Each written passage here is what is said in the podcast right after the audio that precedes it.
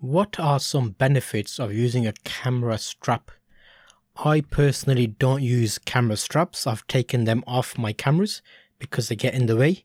Um, but there are a number of people that use different camera straps.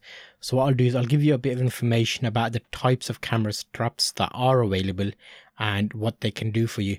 So there's different types, hand strap, crossbody strap, harness, holsters. There's all sorts of options to help you hold your camera or keep it with you or even use it to get steady shots because that's something that that you can use it for. So there's different types of materials that are available for camera straps. That's something you want to think about and possibly review if you're buying a camera strap. You've got the nylon webbing type, you've got the paracord style ones, you've got leather, cotton, nearly every fabric you can actually get a strap. Um, so the straps can be neck straps. You can actually have them around your neck, which is similar to the standard ones Canon give you. Um, they can be handheld ones, so similar to like you get mobile phones, you have a little bit of a, a hook type one where you can put your hand through so the camera doesn't drop. This will be DSLRs and point and shoot, so I'm going to cover both.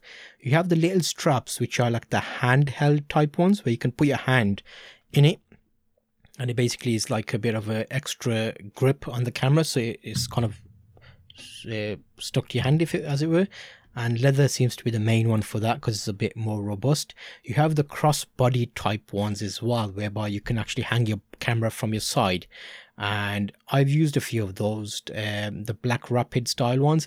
I've not been too happy with those types. They kind of move about a bit too much, and if you're in a busy venue, for example, you can knock people easily.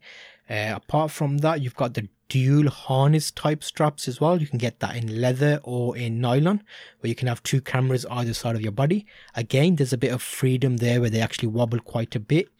There's additional ones where you can actually get little clips that put onto your strap of your camera bag or backpack where you can basically slide it on. So it's like a bit of a slide onto your chest. You can actually get a fun on similar to a GoPro chest harness type where you can actually hook the camera in front of your body. Um, so there's loads of different options out there. The main ones that I find have been good is the spider holsters, whereby you put them on your belt and you can actually hook your camera into it. If I quickly show you, um, well, I can't show you it because it's a podcast, but you you'll understand if you ever search spider holsters or if you think about cowboys and how they have guns holsters. That's basically that. That's a good way of getting it to you if you're listening to this on the podcast.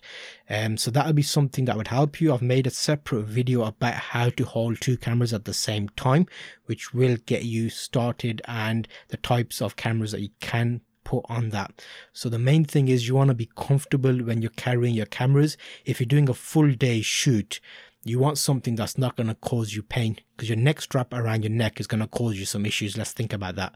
If you've got a heavy camera and you just got it around your neck, you'll have, at the end of the day, you'll have a bad neck. Your neck's going to definitely hurt. And on your chest where the camera has been bumping, that's going to be bruised up possibly.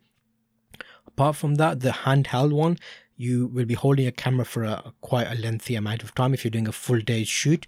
That does mean if you have a heavy lens and a camera, then that will obviously hurt your arm or your muscles. So that's not a great option either. Uh, apart from that, when the straps come into play, that is a better support system because your shoulders are taking the brunt of the weight.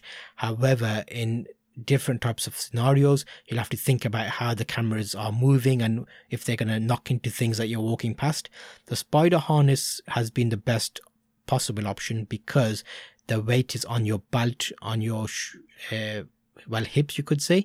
You can get pads which actually go on your legs so the lenses don't rub up against your leg as well. So that's a great addition to have on your camera.